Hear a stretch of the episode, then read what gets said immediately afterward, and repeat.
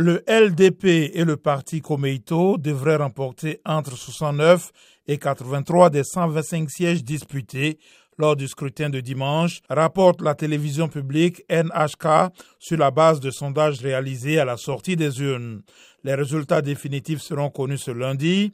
L'issue de ce scrutin était largement attendue pour des élections qui se sont tenues deux jours après le meurtre de l'ancien Premier ministre Shinzo Abe, membre éminent du LDP, qui a provoqué un grand émoi dans l'archipel.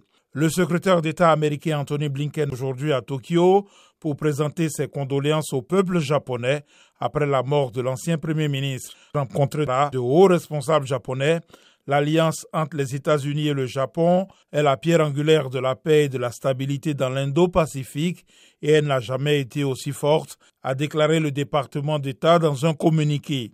Shinzo Abe a été tué par balle vendredi alors qu'il prononçait un discours de campagne dans la ville de Nara, dans l'ouest du Japon, en vue des sénatoriales de dimanche.